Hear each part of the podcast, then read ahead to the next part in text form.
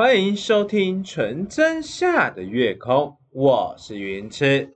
我们将在这短短的时间带给您最纯真的故事及声音。今天我们要来讲一个非常嗯，就是要有观众小观众要求说要讲一个小故事，小小的绘本故事。所以我们今天要来讲希腊神话的绘本故事。希腊神话呢，它是希腊的一个神，那他所做成的一个绘本给一个小孩子听的，所以会跟以前的风格不太一样哦。如果说你有家里有小孩子的话，您可以来一起来听听看这个浪漫的神话故事。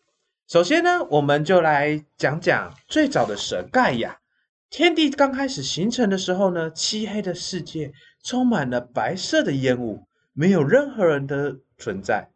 在某一天的大地震中，大地女神盖亚出现了，接着山脉之神跟海之神相继出现，天空之神乌拉诺斯也出现了。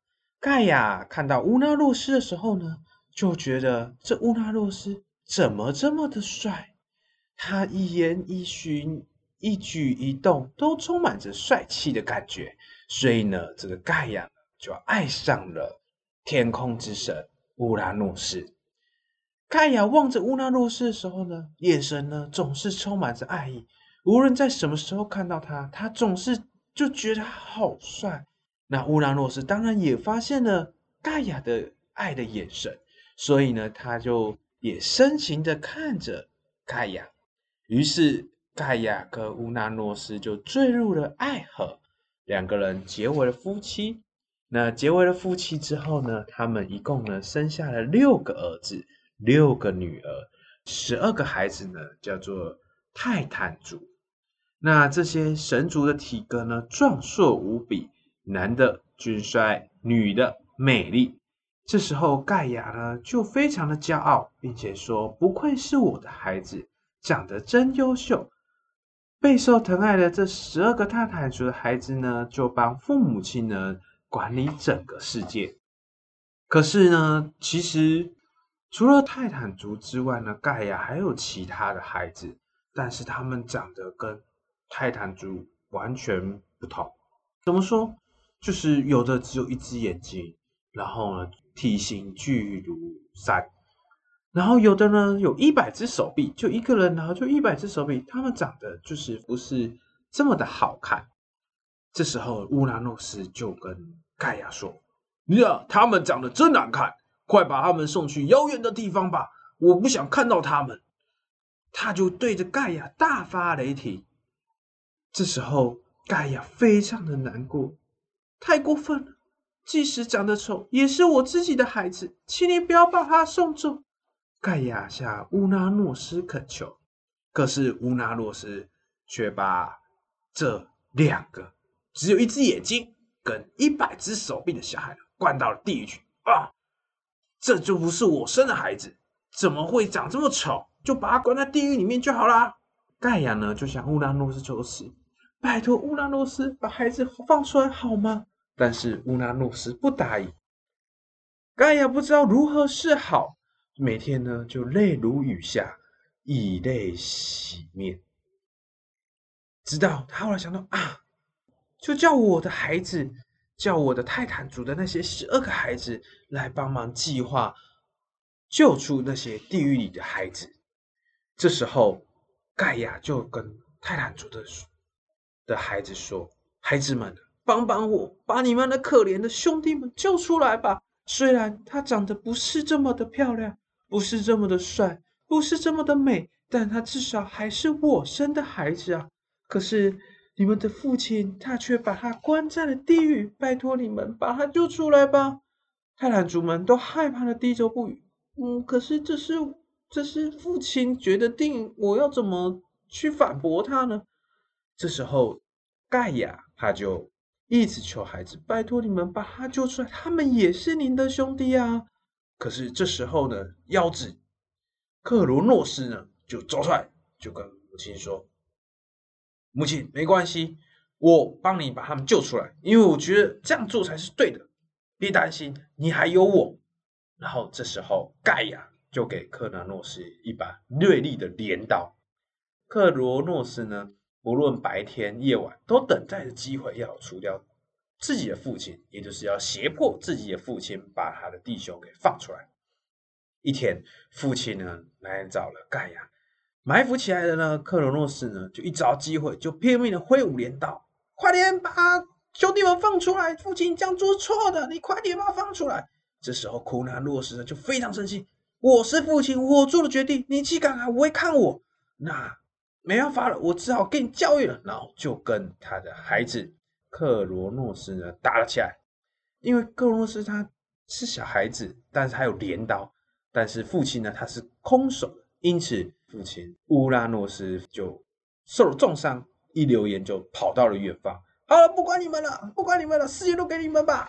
这时候呢，克罗诺斯就打开地狱之门，将兄弟们救了出来。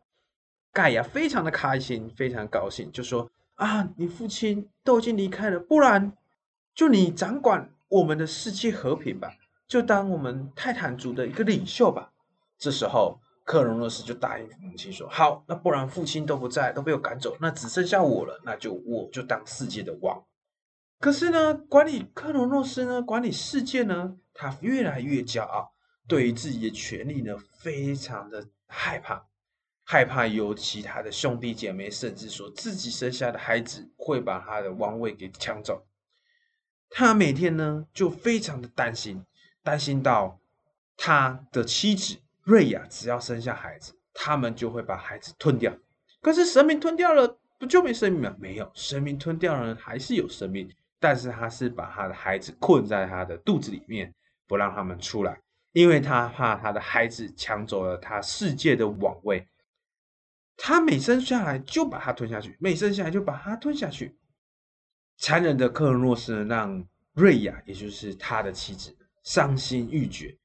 你太狠心了！你怎么可以为了你的欲望，为了你的权利，把你自己的孩子呢都把它吞下去呢？你有没有想过，虽然你的孩子不会死亡，但是他困在你的肚子里是多么的可怜啊！可是克罗诺斯呢根本就不想要理会他的妻子瑞亚，于是瑞亚呢不小心呢又生了一个儿子，取名呢叫做宙斯。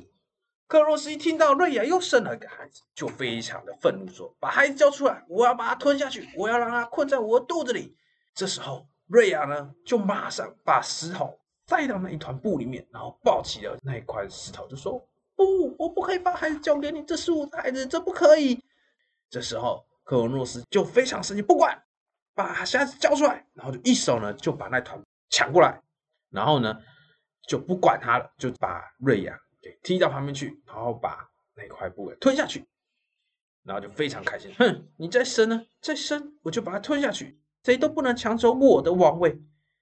克隆诺斯呢就非常气愤的就离开了。这时候呢，瑞亚呢就从床底下抱起了原本就被藏起来的宙斯，并且呢把宙斯呢藏在山洞深处，交代精灵们把宙斯抚养长大。精灵阿玛尔特亚有着山羊的模样，这个有着山羊模样的精灵呢，就接受了瑞亚的指示，照顾了宙斯到长大。那因为照顾宙斯的时候呢，因为宙斯他有一个神格，所以呢，宙斯呢他会发出一个声音，并且小孩子都会哭闹嘛。那这时候呢，精灵呢为了保护宙斯不被他父亲发现，所以都会在山洞前呢，刻意制造出许多的吵杂声，避免宙斯呢的哭声或者是呢吵杂声让他的父亲听到，进而把宙斯给吞下去。渐渐的呢，这个有山羊模样的精灵呢，就把宙斯呢抚养长大。宙斯呢变得跟他父亲克罗诺斯一样的强大威严。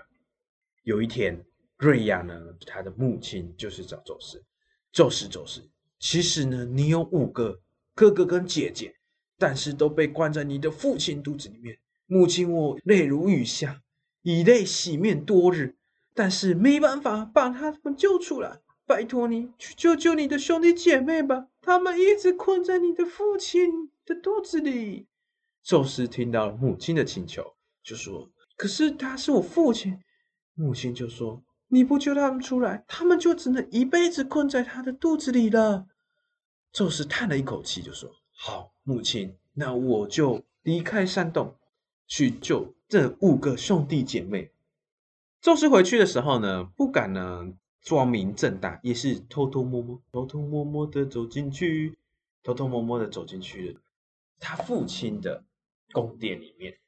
他交代母亲说：“母亲，你把这个呕吐药放在父亲克罗诺斯的饮料中，跟他红酒里面，让他呢把这口药那个吞下肚里面，这样他就会把五个兄弟姐妹给吐出来了。”这时候母亲呢，瑞亚呢就偷偷的把呕吐药放到了红酒杯里面，然后呢去找克罗诺斯喝酒。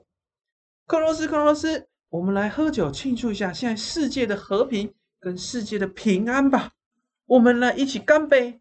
克罗斯呢没有任何的怀疑，就非常开心，对，我们来干杯吧，因为有我当了王，所以这个世界才会如此和平，我们一起来庆祝这和平的时代吧，干杯。然后就把呕吐药的红酒咕噜咕噜咕噜咕噜咕噜把它吞了下去。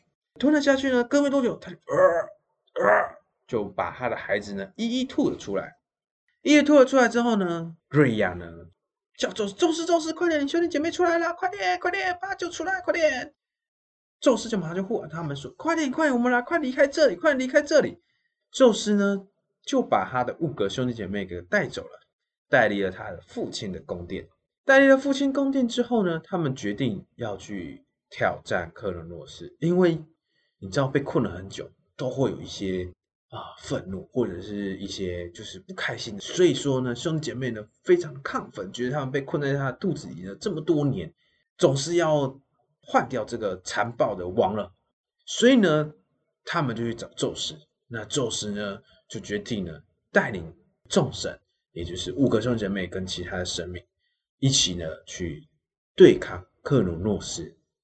这时候呢，众神呢分成两派，开启了战争。我们是克罗诺斯派，攻击！快快把宙斯的他们赶回去，下面把他们贬为人，把他们升格贬掉。这时候呢，克罗诺斯派呢有一个人叫做普罗米修斯，普罗米修斯呢就觉得克罗诺斯呢非常的残暴，一直以来他们都觉得他非常残暴，所以他就一直呢对克罗诺斯非常不满，终于逮到了机会，所以他就加入了宙斯的阵营。他加入了宙斯的阵营之后呢，就开始对抗他的父亲。最后由宙斯赢得了战争，因为呢，所有的神明呢开始呢逃离了克罗诺斯的阵营之下，呃，加入了宙斯的地下。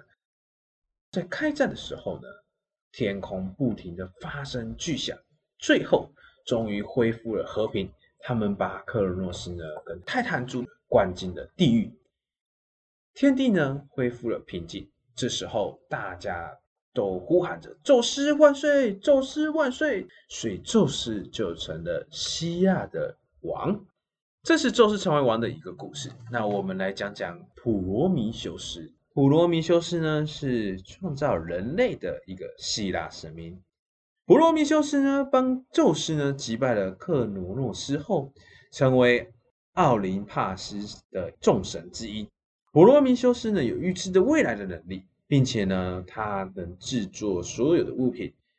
有一天宙斯就跟普罗米修斯说：“哎呀，我们仗都打完了，打这么久了，可是你看大地都没有任何的东西，空空如也，没有什么东西，你来制作一些东西吧，让他们这边充满了朝气跟生气吧，让他有一点活力吧，不然我们都打仗打完这么久了，都没有一点精彩了。”这时候呢，普罗米修斯呢就跟宙斯说：“好，没问题，那我就来制造一些东西吧。”普罗米修斯呢就将水和土呢混合后呢，制造了各种生物，最后呢创造了人类。只要创造新的生物呢，他就会请弟弟厄庇墨透斯来帮他们拥有牙齿或者是眼力。可是呢，到最后创造人类的时候呢，他的弟弟却不知道要怎么样给人类一个能力。嗯，狮子已经有牙齿了，大象已经有体积了，老鹰已经有眼力了，那人类要给什么呢？嗯，您觉得人类要给他什么呢？嗯，给他思考好了。所以呢，这时候呢，他的弟弟呢，鄂必末头石就给人类思考的能力。可是呢，因为只有思考，他没有尖锐的牙齿，没有厉害的眼力，没有庞大的身躯，所以呢，一开始人类呢常常被攻击。普罗米修斯呢就非常的惭愧，他觉得我应该那时候创造人类的时候呢，就将人类想好他的优点及能力，或者是创造他的厉害的技能。结果他现在一直被攻击，被那些野兽给攻击了，就非常的惭愧。有一天呢，人们呢带着猎物来找普罗米修斯说：“我们真的不知道要献给宙斯哪一个部分，请告诉我该怎么做。”这时候呢，普罗米修斯呢就想说：“啊，你们连自己的三餐都喂不饱了，还有为了献祭造成你们的负担。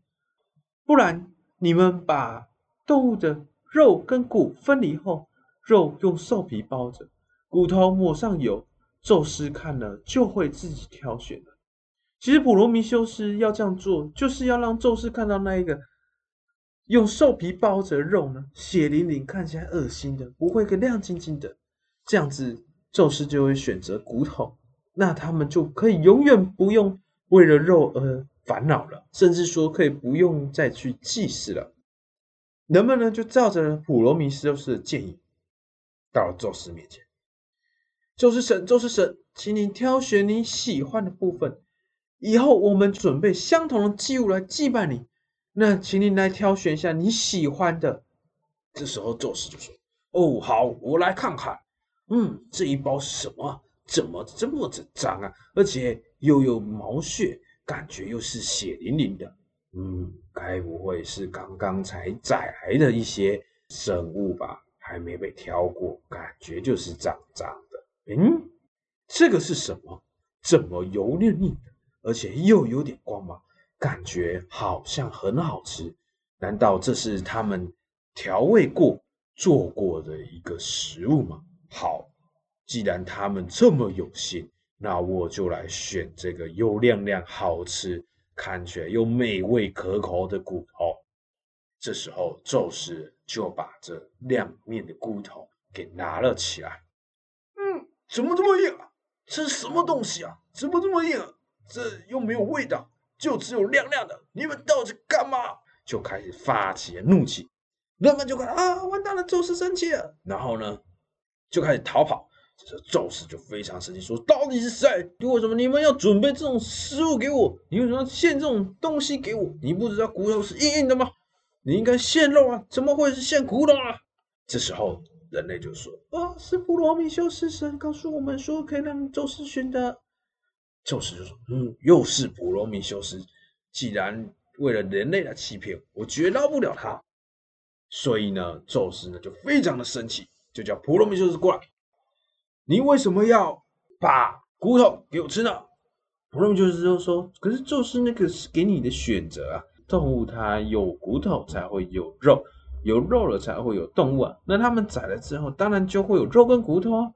那是您自己选的骨头，不是我叫他们给你骨头吃啊。旁边也有肉啊，你也可以选择肉来吃啊。他们不知道您是要吃肉，还是你要吃带骨肉。”所以他们就给你去做一个选择。宙斯说：“哦，算了算了算了，你以后就不要跟他们讲那么多，直接叫他们准备肉就好了。”然后呢，普罗米修斯就离开了宫殿。宙斯想想，嗯，不对不对不对，怎么会有人准备肉骨头给我吃呢？你自己都不吃骨头了，怎么会有人想要吃骨头呢？越想越生气，所以呢，他就把人类的生活必需品给拿走了。他把人类所有的火呢都给浇熄了，惩罚他们。我就是要把火给拿掉，惩罚他们。那没有火的人类呢，非常的不方便，因为只要一生火呢，就会下起大雨，甚至是狂风，把火给扑熄啊。人类没有火之后呢，开始没办法煮东西，他也没办法保暖，生活非常的不方便。遇到了冬天的时候，就非常的冷，开始有人冻死。没有熟食，也因为只一吃生食，所以导致呢人类一直不断的锐减，不断的食物中毒。这时候普罗米修斯看到宙斯他想尽办法把人类生的火给扑灭，觉得非常的惭愧，觉得唉，我该怎么帮助他们呢？是我给他们建议，给他们建议拿骨头给宙斯的，结果想不到害了他们，结果他们现在一直锐减，到底该怎么办呢？他就在自己的宫殿里呢来回踱步，并且不断的叹气，唉，怎么办啊？这时候他就想到，诶，我们奥林帕斯山不是有不灭火种吗？不灭火种，宙斯就吹不熄啦，就可以拥有火了。拥有火之后就可以御寒了，就可以把杀来的肉呢来做熟食烤来吃。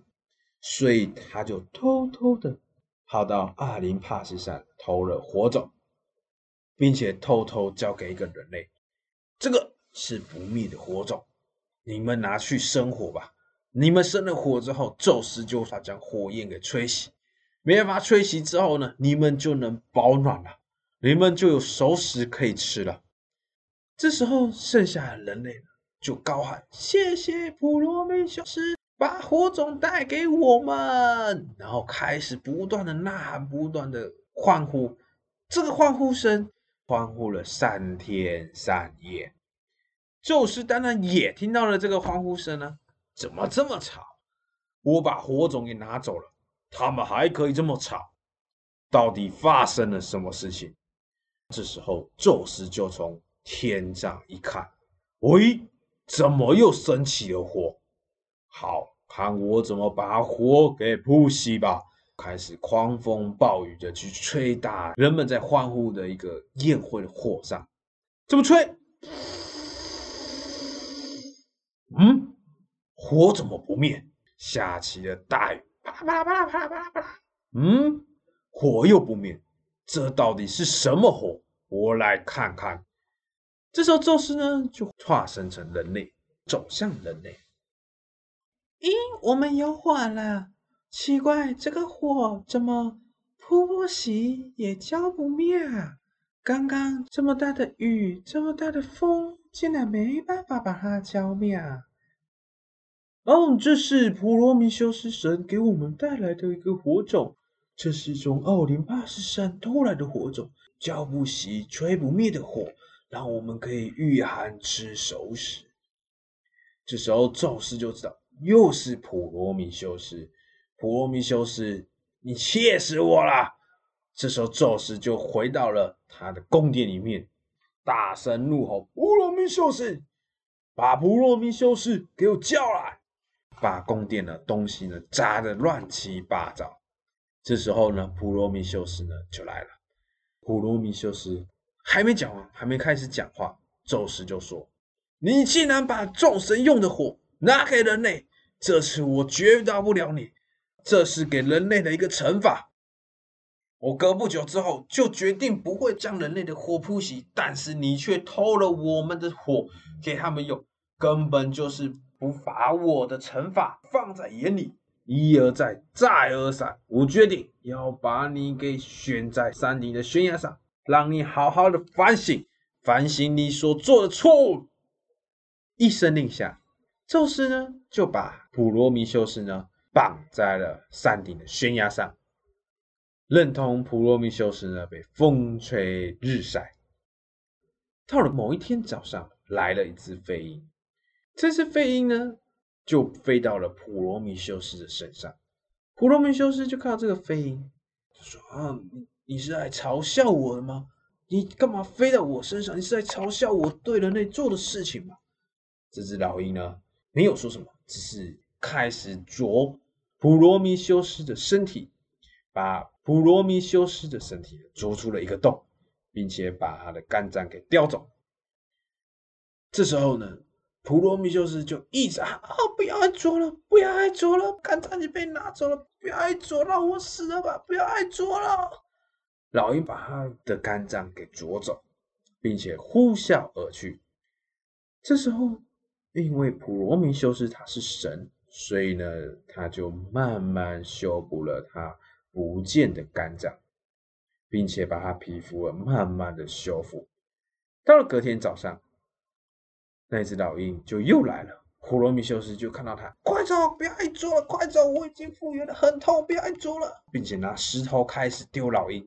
但是因为普罗米修斯的手跟脚呢被铁链绑住了，所以根本对老鹰起不了作用。老鹰就不理他，两脚一抓，抓住了普罗米修斯的脚，开始啄他的身体。这时候呢，宙斯就说：“所以这是给你的惩罚。”这是普罗米修斯的故事。普罗米修斯呢，就创造了人类，让人类呢有了思考，有了火种，让人类呢能不断的生存下去。但是呢，他却因为这样子而被宙斯惩罚了数年。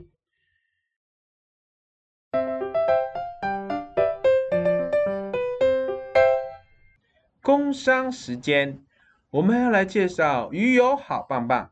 鱼油好棒棒，它是拥有 Omega 百分之八十 的一个鱼油，而且它的 D H A 高达了 百分之七十， E P A 非常的少量 百分之零点三。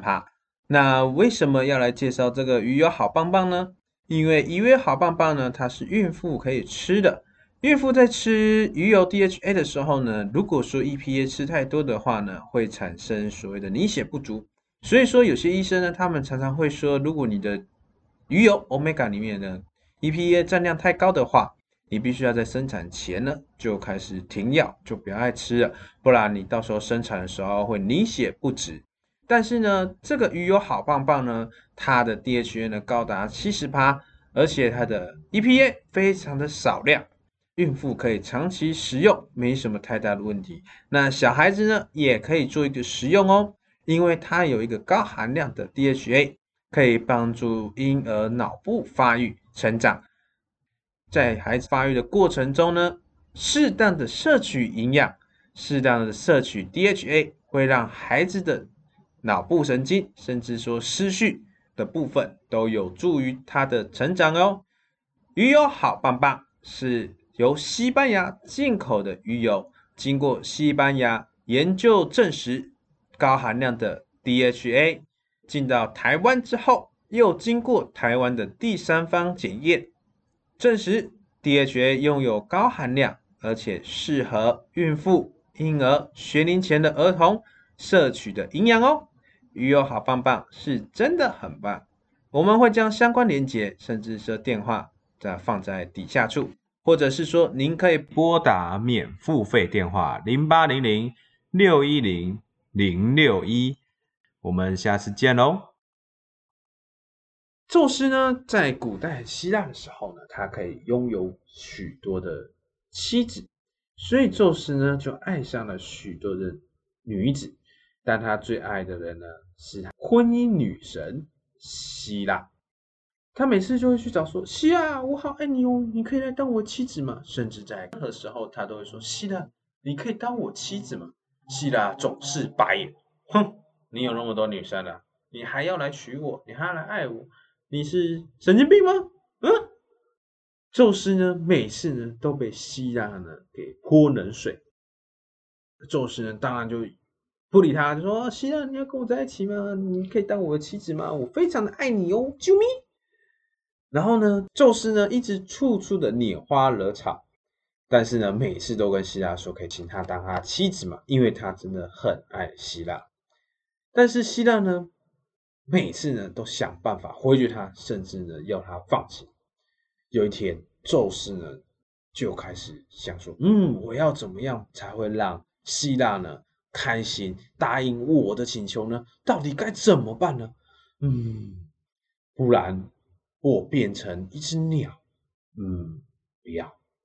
我变成孔雀不好，我变成老鹰，嗯，太凶了。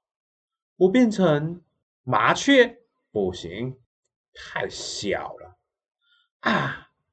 最近刚好是春天，刚好是人类采谷物的时候，不然我就变成布谷鸟好了。这时候呢，宙斯一转身就变成了一只布谷鸟，啾啾啾。朝着希腊飞过去，在飞的时候呢，突然间开始下起了雨。然后呢，宙斯想说，嗯，不然我放弃好了。不行，这点小雨怎么可以让我放弃了追求他的心呢？所以他就冒着风雨呢，朝着希亚的位置飞过去。希亚呢就在山洞里面就看到，哎，怎么会有一只在风雨中飞的一个布谷鸟呢？希腊就把布谷鸟呢给招了过来，并且呢用身上的斗篷包呢包住它，开始擦身上的雨水。然后这时候布谷鸟呢就开始往它的周遭的方向飞，并且啾啾啾啾啾啾就开始取悦希腊。这时候呢，希腊呢非常开心啊！这只布谷鸟好特别哦，怎么会想要取悦我呢？而且它这只布谷鸟好不一样哦，它都会唱歌耶，就非常的开心。这时候呢，布谷鸟呢突然间嘣变回了宙斯。这时候希腊非常的惊讶，啊，怎么会是你宙斯？然后宙斯就说：“对，就是我，因为我想要让你开心。”你开心我就开心，所以我就变成了布谷鸟来取悦您开心。您是我的最爱，你的笑容牵动了我的心，我的心情因你而起伏。这时候希拉就非常的开心，就觉得说嗯，有可能宙斯真的已经改变了，不再拈花惹草了。宙斯呢就开始呢使命的追求希腊。终于希腊呢被宙斯的厚脸皮给打动了，打动了之后呢就跟宙斯结为了夫妻。但是结为了夫妻，他原本以为可以用爱改变这个拈花惹草的人，殊不知根本没用。会拈花惹草的人就是会拈花惹草，不会因为你的爱而不会拈花惹草。所以希拉过得十分的不快乐。每一次希拉都跟宙斯吵架，他说为什么你一定要拈花惹草？没有啊，是这些女生来拈过我的，不是我，都是他们来贴我的，都是他们来诱惑我的。我也有拒绝他，但是他都一直靠过来，我也没办法，我是王，一定要听他们简报啊，一定要听他们报告啊。这时候希拉就警告所有的女子，你们千万不要被宙斯的诡计骗了，警告他一定要离他远远的，你们不要再去对宙斯勾勾敌。这时候大家点头，嗯，好，没问题，没问题，我一定会听您的，我一定不会靠近宙斯的。这时候宙斯身旁的女子就开始越来越少，甚至跟他的女神呢讲说，你们是上来报告吧。女神说不用不用不用不用，我们就在这边报告就好了。甚至说有时候远远看到宙斯呢就是开始逃离宙斯。可是呢宙斯呢他是个变身天才，可以变任何一项事物，他总是能变身成天鹅甚至是黄金鱼来接近女子们。希腊嫉妒了每一个丈夫爱上的女子，会用权力呢和地位残酷的惩罚那些女子跟他们孩子们。身为火影女神的希拉呢无法离开宙斯，她只能不断的嫉妒愤怒，并且持续的坚守婚姻，坚信着终有一天宙斯会改变的。其实宙斯他不会改变的，因为在以前的古希腊，一个男生是可以拥有很多妻子的，所以在古时候希腊的神话呢大部分都会围绕着一个男生拥有很多的妻子及女子的故事。但是现在的法规不行咯，现在的法规可是一婚一妻制哦。你要记得，如果你要爱你的女朋友、爱你的妻子，甚至是爱你的妈妈，就一定只能爱一个哦。我们来讲讲海神波塞顿吧。海神波塞顿是谁呢？海神波塞顿呢是宙斯的哥哥，他没有像宙斯这么幸运，被母亲藏起来，所以他一出生，他的父亲呢，克罗诺斯呢，就把他带走，并且吞到他的肚子里，让他被困在他的肚子里面。海神波塞顿呢，因为宙斯呢，才能重见天日，但因为当时的宙斯呢，将泰坦族们呢，给赶了出去，并且掌握了世界。所以当时的泰坦族们呢，管理海的呢海洋之神呢就被宙斯给赶走。宙斯就想说，那到底谁要来掌控这个海呢？这个海千变万化，常常呢就有滔天巨浪，甚至说有时候呢却会平静如风，嗯，十分的难管。所以他后来就跟海神波塞顿说：“哥，你可以帮我管一下这变化多端的海吗？”海神就说：“好啊，没问题啊，反正我也没什么事。”然后呢，波塞顿呢就答应了宙斯的请求，就掌管了海洋，成为了海神波塞顿。海神波塞顿呢，个性鲁莽。他挥舞了三叉掌，就能掀起滔天巨浪。原本就已经是巨浪，他只要再挥一下，那个浪就更大。海神波塞顿呢，常常就是这样子呢，恶作剧人们，甚至说呢，恶作剧上面的船，甚至是鲸鱼。常常他看到一些船呢，非常的平稳在行驶在海面上，他就想说啊，不然来恶作剧好了，就让它开始有些海浪。但是就因为他的恶作剧呢。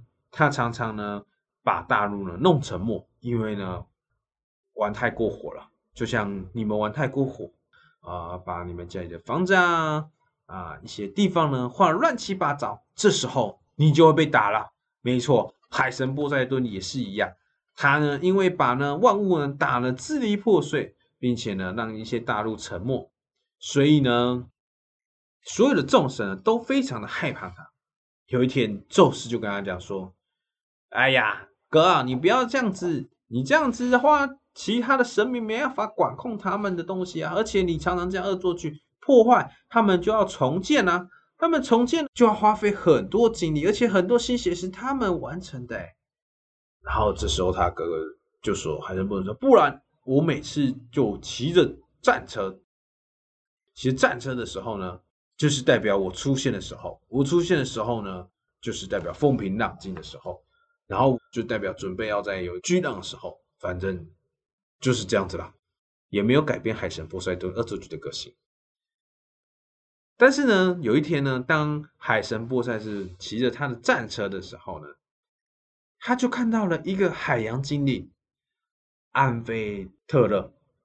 他看到那个海洋精灵在海面上跳舞，这时候海神波塞顿就将他战车停了下来，并且躲在旁边，开始看着这个海洋精灵跳着一个舞蹈。跳着跳着，海神波塞顿被他所吸引，并且看着入迷。这时候跳着跳着，海洋精灵呢就发现了海神波塞顿，然后就突然啊了一声，就跳入了海里，消失了。这时候海神波塞顿啊，精灵呢？精灵呢？就马上驾着战车去找，结果找不到，就回了他的宫殿。回到宫殿之后呢，他开始左想右想，就是想着那个海洋精灵所跳的曼妙的舞姿，并且开始茶不思饭不想，就只想要再看到海洋精灵的舞姿。他后来觉得不行，我不能这样下去了，所以开始去找了海洋精灵，终于让他找到了海洋精灵。他说：“安菲，你的舞姿吸引了我，让我茶不思饭不想，朝思暮想，都是您的舞姿。您可以当我的女朋友吗？”安菲特一看到他就说：“哦，不行，你是神，而且神听说都很花心，不要，不要。”然后就嘣，就又不见了。海神波塞顿呢，就开始不断的寻找海洋精灵安菲特，不断的搜寻，只要一寻到，就开始取悦他，变出一些海草，就开始死缠烂打的追求安菲特。安菲特就一直不理他。最后呢，海神波塞顿呢，就说：“海中的动物们，你们呢？”帮我去找寻他，并且去取悦他，让他跟我交往吧。这时候呢，所有海中的生物呢，海中的动物呢，就开始去找寻海洋精灵。一找到安菲特，就开始取悦他，取悦安菲特之后，就开始在他身旁周遭说：“其实海神波塞顿也不错啊，你看他管理这个海洋管理那么久，我们在这边可以安然的、平安的度过在海洋的生活，都是要多亏于海神波塞顿对我们的照顾。今天没有海神波塞顿，就不会有我们这么平静的海洋。”最后，海洋精灵安菲特呢被说服了。之后呢，他就跟海豚说：“那你去跟海神波塞顿说，好啊，好啊，我跟他交往看看。你你去跟他讲，叫他来找我。”这时候呢，海豚呢就非常的开心，去找了海神波塞顿，并且跟海神波塞顿说：“我已经说服了安菲特，安菲特决定答应跟你交往看看，看在你死缠烂打、厚着脸皮的份上，答应跟你交往。但是你千万记得不要花心哦，虽然一夫多妻制是正常的，但是你不能花心哦。”海神波塞顿告诉了海豚说：“没问题，没问题，你现在带我去，我一定会专情专一，让他感觉到我对他的爱。”所以呢，海豚就带着海神波塞顿呢，找到了安菲特。那海神波塞顿呢，就跟安菲特交往了一阵子之后，海洋精灵安菲特就发现海神波塞顿呢，跟宙斯跟其他神明不太一样，他是非常的专情，而且非常爱着他。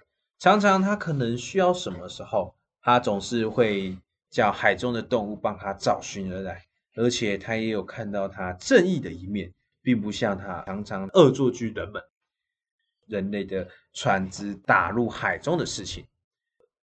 最后在一次的宴会上，海神波塞顿就向海洋精灵安菲特求婚，安菲特就答应了他的求婚，并且跟他结为了夫妻。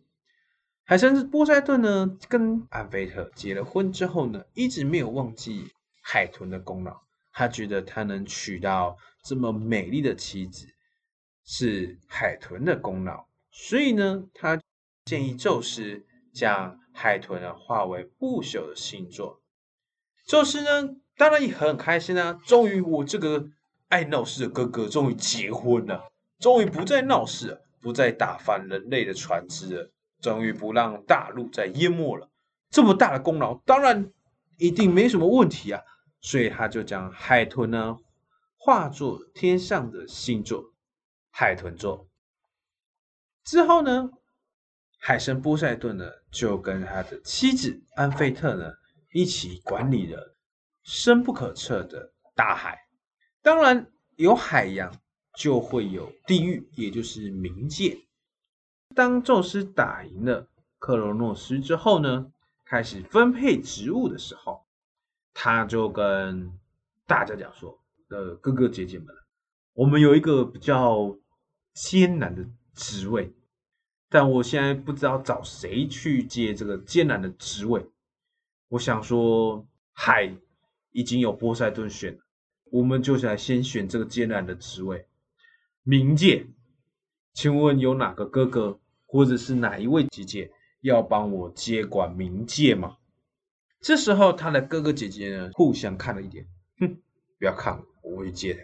看我干嘛？我不去接这个地方阿明猫，我是女神哎，拜托。结果没有人要接。这时候宙斯就说：“不行啦，总是要有人接啊，管冥界啊，管人灵魂的地方，管一些亡灵啊，不然这些亡灵如果造反了怎么办？”所以他就又问了所有人。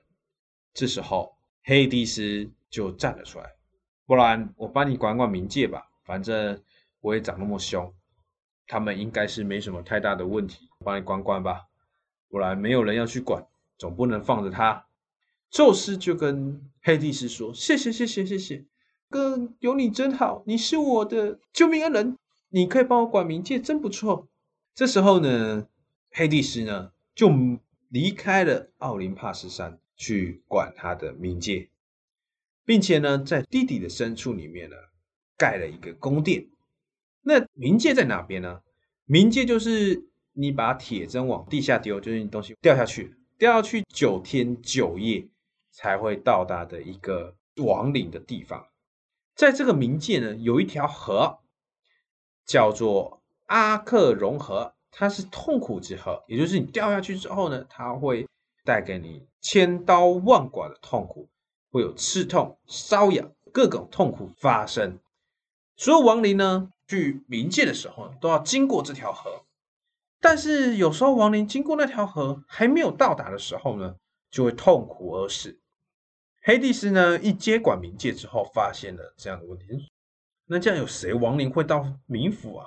还没到冥府就全部死光了，而且还会逃跑了。所以呢，他就派了一个船夫卡戎来迎接王者。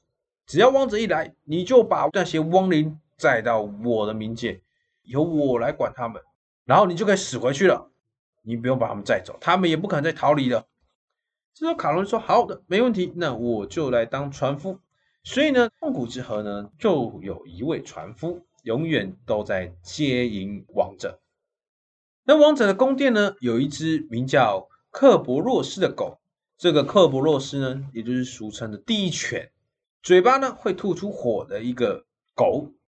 克伯洛斯呢，第一犬它有三颗头，三颗头呢分别呢轮流休息，也就是第一颗头醒着，那第二颗头跟第三颗头就会先休息，就轮流的看守着冥府大门，不让活人进入，也不让亡灵离开，因为你一旦离开了冥界，就会天下大乱。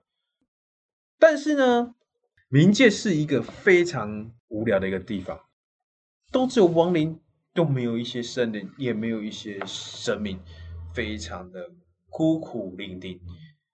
这时候黑帝斯就看着他的宫殿，叹了一口气说：“哎，这么大的宫殿，只有我一个人，跟一个三条头的狗，感觉寂寞难耐。”所以黑帝斯呢，就常常呢溜到了地面，就开始在人间呢四处游荡，四处游玩。在找寻适合陪伴他的一个女子，甚至是一个伙伴，但是呢，千寻万找都找不到。直到有一天呢，他看到了一个女子，这个女子呢，就是普西芬尼。普西芬尼是谁呢？普西芬尼是大地女神狄密特的女儿。狄密特她让植物和谷物顺利生长丰收，而且呢，因为狄密特这个大地的女神呢，只有这个女儿，所以呢，对她百般的呵护。那黑帝斯呢，看到了普西芬尼的时候呢，就被她的美貌给深深的吸引住了。就连普西芬尼看到了黑帝斯靠近她的时候，黑帝斯都没有发现，突然间啊！你怎么会靠那么近？然后呢，就驾马离开。来到了宫殿之后呢，黑帝斯呢对普西芬尼呢朝思暮想，他觉得不管，我一定要把他请过来我的宫殿里面，让他跟我一起作伴。所以他就去找大地女神狄密特，说：“我想要带你的女儿一起来到宫殿里面生活。”大地女神当然不同意啊，你那地方阴阴暗暗、湿湿凉凉，又没有什么，什么都没有，又没有生机，也没有什么丰收，也没有快乐，就全部都是亡灵，不行。所以他就把黑帝斯赶走了。黑帝斯呢，就憔悴的离开了大地女神的住处。当然，黑帝斯不放弃啊，他开始看那三条狗。难道我这辈子就只能跟狗相依为命了吗？不行，我一定要把它带走。所以就在普西芬尼跟仙女们一起在田野中玩耍，享受丰收的快乐气氛的时候，突然大地裂开，仙女们惊慌而逃。普西芬尼就说：“怎么会大地裂开了？嗯，怎么会？我去看一下。”正他一探头的时候，突然间一只手将普西芬尼的脖子绕住，告诉普西芬尼说：“我是冥界之神黑帝斯，你可以答应跟我交往吗？让我们一起在宫殿里面生存。”这时候，普西芬尼说：“不行，我不要跟你去。我听我妈妈讲说，那边是又昏又暗又黑又又窄的地方。黑帝斯被拒绝的时候呢，他非常的难过。正当普西芬尼要离开的时候，黑帝斯一手抱住他的腰，不管你就是要跟我走，我让你看看我的宫殿。然后呢，啊，把他撸走了，撸到了他的宫殿。这时候大地就又密合了。大地女神呢，过完人类的丰收季之后呢，开始找她的女儿普西芬尼，但是怎么找都找不到。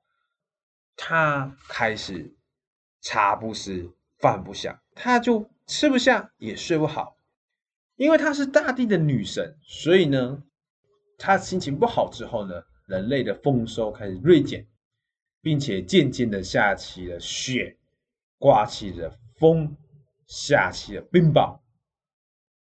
大地女神呢，翻越了许多座山，走过了无数的路，就是找不到她的女儿，她伤心欲绝。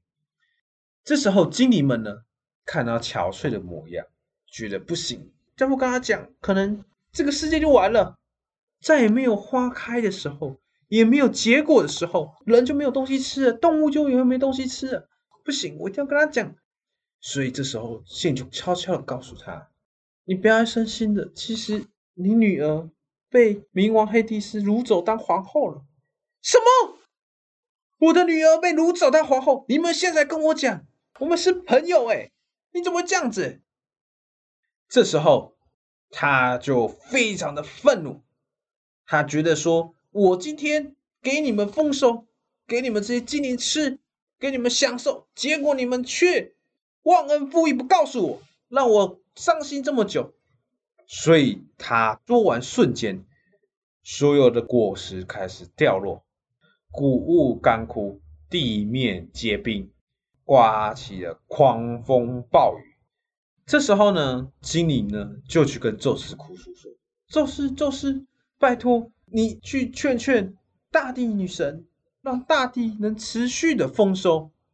这时候宙斯就去找了大地女神迪密特，说你你女儿就嫁给了黑帝斯也不错啊，黑帝斯再怎么说是管冥界的王啊，而且这么大的冥界就只有他一个人。大地女神就说，不管，我只剩我这个女儿了，她也没有拿喜帖来，也没有聘金，也没有聘礼，什么都没有讲，就把我女儿带走私奔了。至少要跟我讲嘛，什么举办个三百桌也好，对不对？一句话都没有就把我女儿拐走当老婆了，这样成何体统啊？宙斯，你说说，她也是你女儿，她有跟你讲吗？没有嘛！啊，一个男生掳走了一个女生，还没有讲就跟他结为夫妻，你觉得这样对吗？宙斯无奈之下，只好派荷米斯，也就是传递之神，将话传给了黑帝斯。荷米斯一到了黑帝斯的宫殿的时候，黑帝斯就说，你来干嘛？你是来传话的吗？荷米斯就说，对，没错，我是来传话。哼，你跟大地之神说，我是不会将他女儿还给他的，她已经成为我的老婆了，她已经是冥界的王后了。这时候荷米斯就说，不是，宙斯要来跟你讲，把普西芬尼送回去，这是命令。荷米斯故意把语调放慢，就只是加定这项命令的坚硬。黑帝斯当然也清楚荷米斯他所传达的旨意，所以他就说，好吧好吧好吧，能把他带走吧，带走把他带走。把他带走之后呢，黑帝斯就告诉荷米斯说，你告诉大地女神迪密特说，按照规定，没有碰过冥府的人才可以返回人间，但是你只要有碰过冥界的东西，是没办法离开冥界的。你告诉大地女神迪密特说，他碰过了四个月的东西，所以他必须每年都得回冥界四个月，不然他就会灰飞烟灭。然后荷米斯呢，就将这个话传给了大地女神迪密特。迪密特呢，一看到女儿之后呢，就抱她说，你终于回到我身边的这个黑帝斯真的是没情没义没血没泪，把你带走了，娶你也没有办婚宴，也没有宴客，更没有聘金，什么都没有，也没有让你同意不同意。这时候呢，迪米特呢就跟女儿呢一起开始谈天说笑，开始抱怨黑历史。这时候迪米特呢非常的开心女儿回来，所以呢开始冰层瞬间溶解，大地呢开始出现了新芽，田间呢开始长满了谷物。可是当八个月一到的时候，普希芬尼就跟母亲说，母亲母亲，我必须要回到黑帝斯身边。大地女神一听，为什么你还要回到黑帝斯身边呢？你已经回来了，你就不用在那去那边阴阴暗暗湿湿冷冷的冥界了。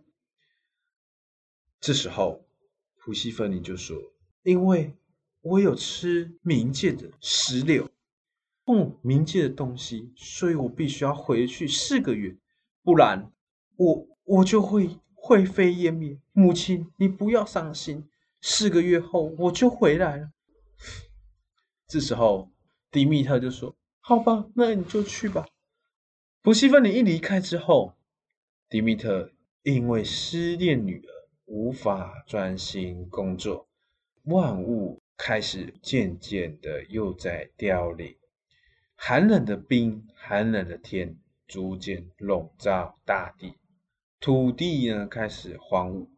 从此之后呢，每年呢都会有所谓的冬天，也就是四个月的冬天。好，这是希腊神话的一个小故事，当然还有一些小小的故事还没说完，因为希腊神话是一个非常非常浪漫的一个故事。小朋友，不知道你们今天喜不喜欢我的故事呢？如果喜欢我们的话，记得要跟妈妈说，要多多分享我们的哦。还有，最后记得每周五晚上八点收听我们最纯真的故事。我们下次见喽，拜拜喽。